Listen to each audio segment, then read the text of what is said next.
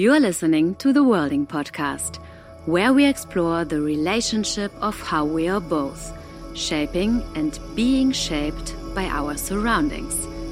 The podcast traces interconnections by inviting each episode's guest to pass on the mic to someone who has influenced their world. And now, here's your host, dance artist Renee Schadler. Welcome to the Worlding Podcast, where today we continue the fifth series with my guest, Milla Koistinen, a Berlin based choreographer and dancer who was born and raised in a small cabin in the Finnish forest. This has informed her dance works, which often evoke a feeling of spaciousness and calm in the spectator. Today we will focus on rhythm and how certain environments linger inside of us, even after we have physically moved on. Hi, Milla. Thanks so much for coming onto the show. Hi. Thanks for having me, and thanks to Sandra for the invitation. To open our conversation into worlding, I would love to hear more about your experience growing up in the Finnish forest. So, we lived in this small house in the middle of nowhere having close neighbors two kilometers away from us. And there were no street lights. So in the winter, the biggest source of light outside was moon and stars and northern lights. And this all sounds very romantic. and, um, and then in the summer again, we, we had so much light that it never got dark. So there was also this big shift in the seasons mm. and in the light as well. And how has that been now coming to Berlin, this urban center? Has there been a big transition in the rhythm of the days for you? It is, but of course, this has also been sort of kind of a long transition from that forest to a big city. So there has been other steps on the way, like coming a bit more to, to south and then again a bit more to the south and, and so on. And I mean, the distance is not that huge. I mean, of course, there is a difference, but I mean, it does get dark here as well. So, but I'm still, I'm surprised every time I go back there to my parents in the winter time that how dark it is actually there. Or again, like in the summer, how light it is. So it takes me a bit of time to adjust into this. Mm. And how has that rhythm continued in the dance works you're making? I think it's maybe a, a, seasonal thing, but then there's also this kind of different kind of tempo from my childhood when when things were slower and and there was a lot of time to explore and and just be.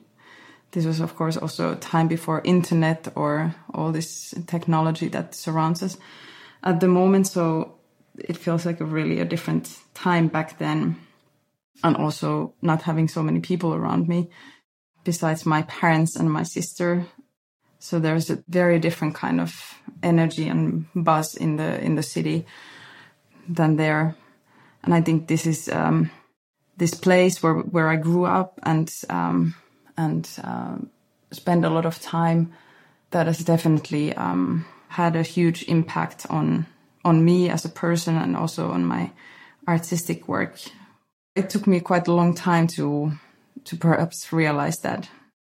There was this interview some years ago from a journalist um, to RBB, and he was kind of assuming that since I come from Finland and there's a lot of space and less people and people are very silent, and I mean, these are complete stereotypes.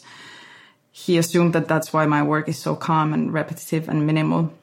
And I sort of thought back then that, okay, this is very funny and it's funny to assume that but then it, it kind of stick with me and I, I thought okay uh, maybe in my case that is actually true that that has or that has had this impact on me or it still has this effect on me and on my work as well that it's very visible in it. And yeah maybe that's something that I've carried with me since since the childhood mm. It's a really interesting intake, I think, on worlding because we've been discussing a lot during this series the present situation mm-hmm. that we're in. So, as you mentioned, the light. Perhaps it's the light in your apartment or the light on a train as you're listening to this podcast. But it was through our discussions, Milla and I, that I also was reflecting on my own childhood. Mm. I'm from Australia and I grew up in a small coastal town on the beach. So I would literally walk from my house along the beach to my high school and back. And it's for me, the ocean, like this ebb and flow of the tide is something that I hold on to. Mm-hmm. For me, it was very much a rhythm of movement, like constant movement. And then my experiences in Finland, uh, spending time like hiking and things was very much the birch and the pine trees were very stationary actually. There was of course a movement in the leaves, but there was a groundedness that came through. How are you working with stillness in your work? Is kind of something just now I was interested in, in thinking about the different types of environments we spend time in and raised in. Mm-hmm. Yeah, for sure. I think it's maybe not or hasn't been at first a conscious choice to create or like making this connection between the the environment and and the movement that it would come from there but yeah it's it's true when you mention that and also the area where i'm from it's very flat there's basically no hills uh, no elevation so that i think also like creates a certain kind of stillness that that there is not that many changes in the landscape i mean there are but but yeah it's really lacking this kind of yeah elevation and I think for me, what is important in the in the movement or or in my choreographic work to to find this like stillness, or I would say maybe it's more like a slow transformation rather than a full stillness. But there is this very slow transformation that then creates a lot of space for the spectator to to find their place in it and observe things in the space and observe the movement, but maybe also observe themselves. And also that this slow transformation, it invites the, the spectator to surrender to this calmness, I would say. Mm, there's a really beautiful interplay actually with time, like a weaving of ideas yeah, what does it take to surrender? Mm-hmm. I mean, it's a really interesting question, actually. And when do you feel that you've reached that point of surrender? I often feel, I think, you know, I think some people, you know, we go to a yoga class or we do a meditation and there is that moment where you're like, I'm surrendering, I'm relaxed. And then maybe 15 minutes later, you're like, ah, ah, whoa, that was it. You know, I, I think that's interesting, yeah. like where, where that line is. And for every spectator and every other lived situation, I think it's different depending where you are. Hmm. I wanted to have a look into Terrain, your 30 minute immersive installation for one visitor at a time, because in that work you were inspired by different landscapes and co created the experience with the visitors. Could you tell us a little bit about that process? Sure. Terrain is um, it's an artistic collaboration together with the sound designer Paul Valikoski and visual artist Ladislav Zayats. And this is a project that we started already before the pandemic. And we were planning a long installation for groups of people who would uh, then like overlap and and eventually also like all these groups would spend time in the room and that they would go through um, uh, these different landscapes and finally come together. But then the pandemic happened and um, and we started to rethink the work and and see like what is actually doable. And we reduced and reduced and reduced until the moment that there was only one visitor left. So we thought that this is actually a covid safe performance. And also that now is really actually a chance to try something like this that it's only for one person at a time. And um, so it became like a, a solo Wanderung, a slow walk through different landscapes a city, a forest, or a bog, or could be anything. And um, we use these like um, kappa plates, like huge. They're like two by three um, kind of cardboard white plates. We have, I think, 16 of them, and they create a sort of a, um, a labyrinth in the space. The light design comes from slide projectors, so they only project a light that constantly transform the space and creates a different kind of lights that could maybe like associate towards a different time of the day or a different season. And and then we also use kind of different triggers like our bodies and sounds and objects and maybe words that hopefully trigger something in the spectator. And i think the original aim was to to create sort of a, an atmosphere or mood of a of a long walk or a long hike that goes through um, different landscapes. But it's it's very abstract, and I think it's also very open for um, interpretation of each person. Also, depending, of course, like where they're coming from and how are they feeling and what they feel like doing in the space. So it's also a very open proposal. So there's no uh, no instructions really what they should do or should not do in the space, but there is this 30 minutes that they can spend in the room and and be there. And there's in the beginning and in the end, there's a moment when they're fully alone, and in the in the kind of middle part, we have like two or three of us are not performing but coexisting in the room with the with the visitor, and we try to be very receptive and observe how the visitor is and how they react and for example, if they propose a little bit more and want to interact more, we perhaps go with that. Or if they wish to be a little bit more on their own, we also respect that and give them more space.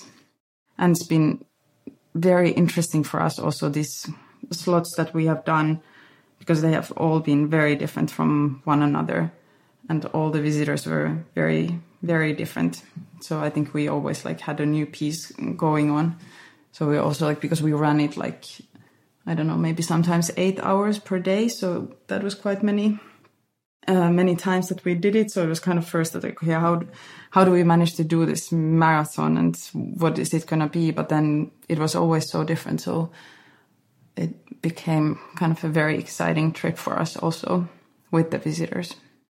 Mm, I think that sounds very much also coming back to the idea of worlding this reciprocity of shaping and being shaped by your surroundings because of course every audience member has the same structure by the sound of it with these mm-hmm. different colors and different propositions but actually it's also what you carry with you of course which shifts that space enormously was there anything that really surprised you during these experiences let me think. Was there something really surprising? I mean, there were maybe sometimes moments that we were kind of wondering that did the person who was at the door letting them in, did they say something different? Uh, because there was, yeah, just this like that there was such a huge difference, or like sometimes that people really stayed in the outskirts and didn't go in um, or it took a long time for them to enter and then like how, uh, how to try to lure them in like really inside to the installation. Uh, so maybe like things like this but i mean there was nothing that dramatic. Of course there were like also funny moments when people really started to interact or or um, expected us to also then react or started to test like how much do we actually react yeah, exactly. Stepping over borders. Where are the invisible rules of the space? Exactly. Interesting. Exactly. You mentioned also the slide projectors, and I know that was also a part of one of your earlier works on a clear day, a solo you created in 2016. And in that work, you were working closely with the Canadian born painter, Agnes Martin. Could you also share a little bit this influence on colours and how Agnes has also been shaping your work through her paintings? Mm-hmm. This was a, another collaboration together with um, with Ladislav Zayats. So the slide projectors, I think this was the first piece then like where he started using using the slide projectors and the light in that way. And when I started to work on on this series of works inspired by Agnes Martin and her paintings and her ideas about art and life, when we had the talks with Latsi, he also said that okay, we should I think like go more towards kind of light colors and and there like try to propose this similar um, color scheme what Agnes Martin used in her paintings, and I thought that was a, that was a good idea because there were some some of the group works that I did before, and they were like I think like color wise or or there was not really color it was more like just bright light or or white light uh, just to expose the movement. But then I think also stay, they stayed like kind of on this more darker side and also with the with the sound that I had there. So then when we started with Paul and Latsi on this piece, we we really tried to like go more towards this like lighter lighter atmosphere as in the in the paintings as well. And Agnes Martin, she was and is a is a very big inspiration for me, and I find myself coming back to her quite often and still now. Um, she was a beautiful, beautiful artist. Uh, and I also now like just had to kind of really listen to her voice before we started this talk because I think it's just so, so nice to listen to her. And she, um, defined herself as, um, an abstract expressionist rather than a minimalist. And I think, well, her earlier works, they were not as abstract as the, the, the later ones. And also like in this documentary, she speaks about how it took her about 20 years to find this abstract and this perfection that she was looking for. And in the later works, she uses a lot of lines and grids and fields of colors and kind of these pastel, pastel colors in many of them. And she was a very, very disciplined uh, artist and I think painted like every day and also very much enjoyed the painting and this process. And she lived alone in this tiny hut somewhere in New Mexico and just dedicated her days into into painting. And, she was a she was a funny funny character. Um, and also like when she when she did the paintings she first made them in a in a small scale before like starting to paint them in this big canvas and if she felt like okay the painting wasn't quite exactly right she destroyed the painting and restarted the whole thing. And i think was constantly editing and editing and editing until she was happy with the with the work. And there was also the story of when she was already on her deathbed and um, her close friend and and curator was there. And she said okay there are these paintings in my in my studio and you have to go. And there are, i think like there were maybe three which were like she said keep those and the rest you destroy and he went there and he was like but these are perfect like i can't do this but then i was like okay this is what she wants so i just have to have to go with this uh, wish of hers and and do it i actually was privileged to see one of her works at MoMA uh, in New York called Friendship. Mm-hmm. And it was from 1963. So I can't really remember where exactly in her trajectory that was. I think it was one of the earlier works. And what really drew me in was, as you said, it was a grid, which she uses a lot mm-hmm. over gold leaf. And it's quite a large scale painting, but it was so memorable because all the lines were drawn by hand, which really for me, it's exactly that perfectionist, like how similar you could get this grid. But there was a real focus on the process for me in standing in front of it that I could feel her presence in the work. Like she was there with her ruler and measuring the millimeters and for some reason, like standing in front of, mm-hmm. you know, mm-hmm. I have gridded paper in my notebook, for example, and I never stare at it in the same way as you do when something is done with that intention. So I feel, yeah, that really resonates when you talk about the perfectionist. I think it's very present in her work. Yeah, there's a really nice quote, and I had to dig it out before this talk. She says, I hope I have made it clear that the work is about perfection as we are aware of it in our minds, but that the paintings are very far from being perfect, completely removed, in fact, even as we ourselves are. And I thought this thought also was kind of very forgiving and comforting in this process when I was working on the solo, that there is this repetitive movement that I, I was working with and trying to make those transitions from one movement to another as as perfect as I could. But then also, yeah, exactly remembering this like kind of a tiny shake in the hand that you can see in her paintings, like when she was doing the the lines and the grids, and then like having this like, okay, yes, like we try to make it perfect, but that's also what makes it so beautiful that that it's not the machine uh, moving here or or that there is yeah there is this human touch in it and I think that exactly is the thing that makes the paintings or her her work very emotional because you see the the person in it as well.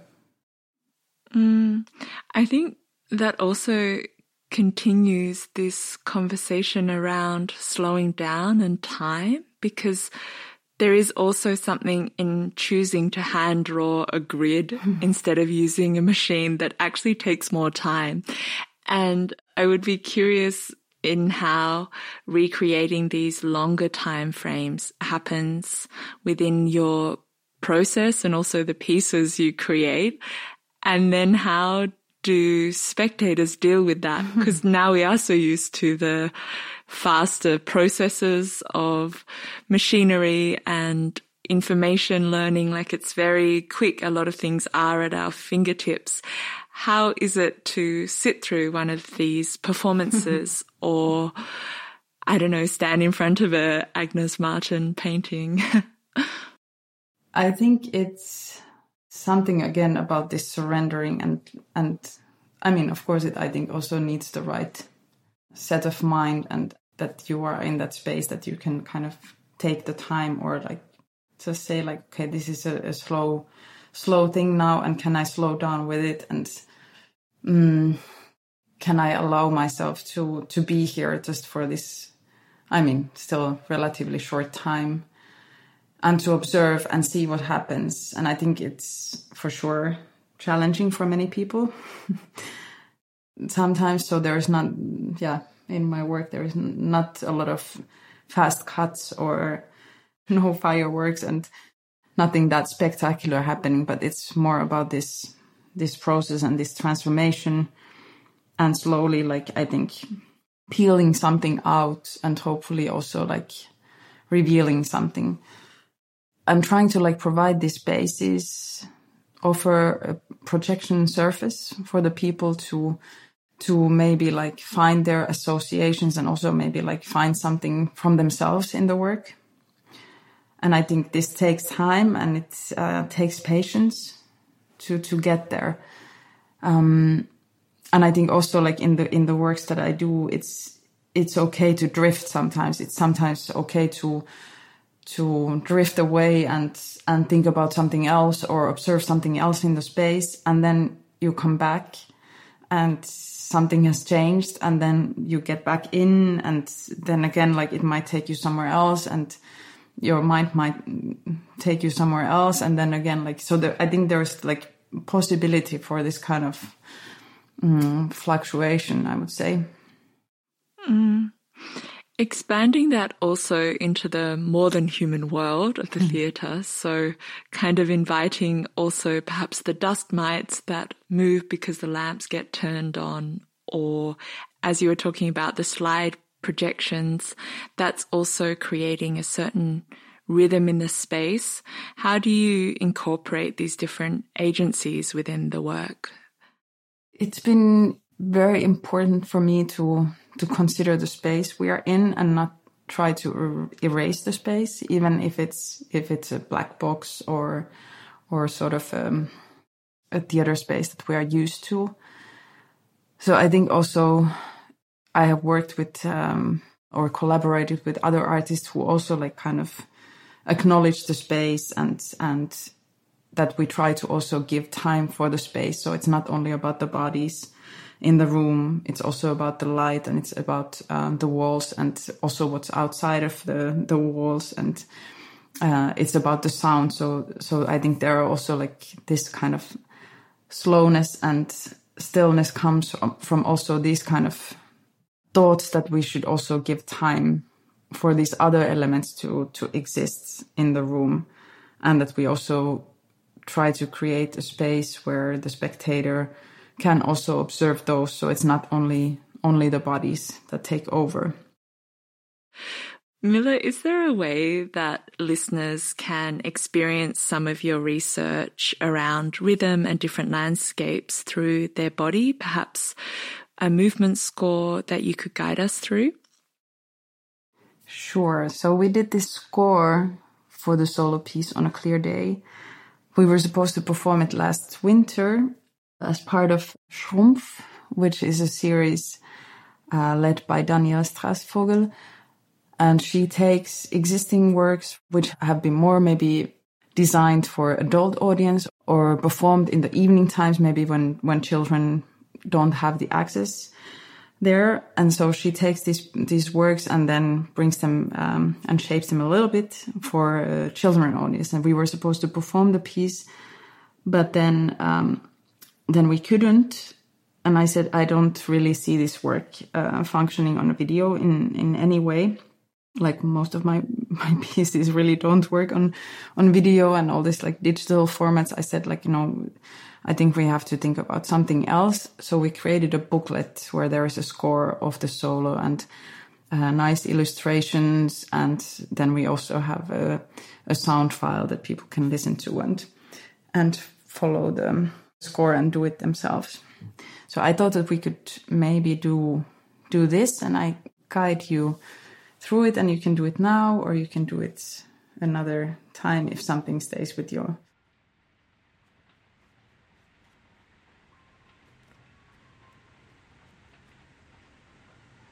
So we start by standing still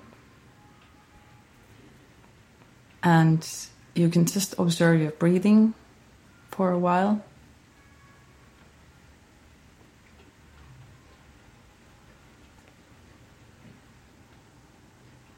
And then we shift the focus to listening. Listening to the room where you're in, or if you're outside, what you hear outside.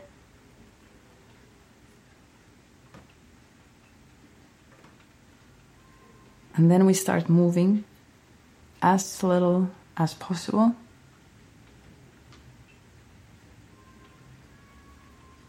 And gradually we start to let the movement grow. And growing it a little bit more. And a bit more. And while you're doing that, you could think of something that makes you happy. And you can just keep on moving.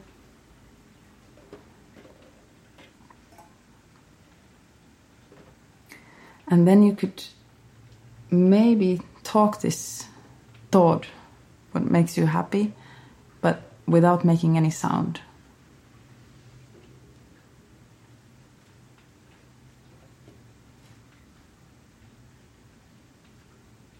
And slowly we start to bring the movement down.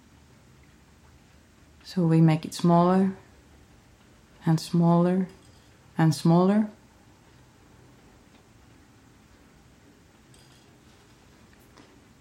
So that we are still again. And then I would ask you to make a joyful movement. And then you repeat that movement exactly the same way as you did it at first. And again and again as often as you can. Good. Now, once you're done with that, you could think of something beautiful.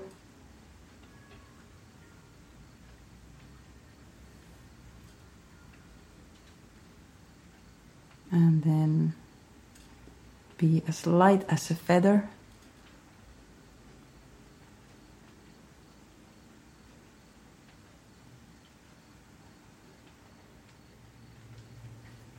And be alone for a while.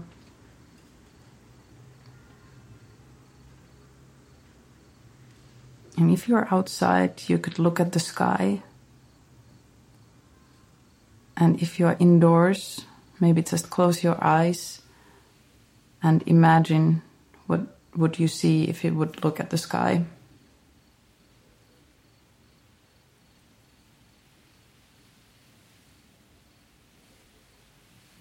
And we stand still again and think of nothing.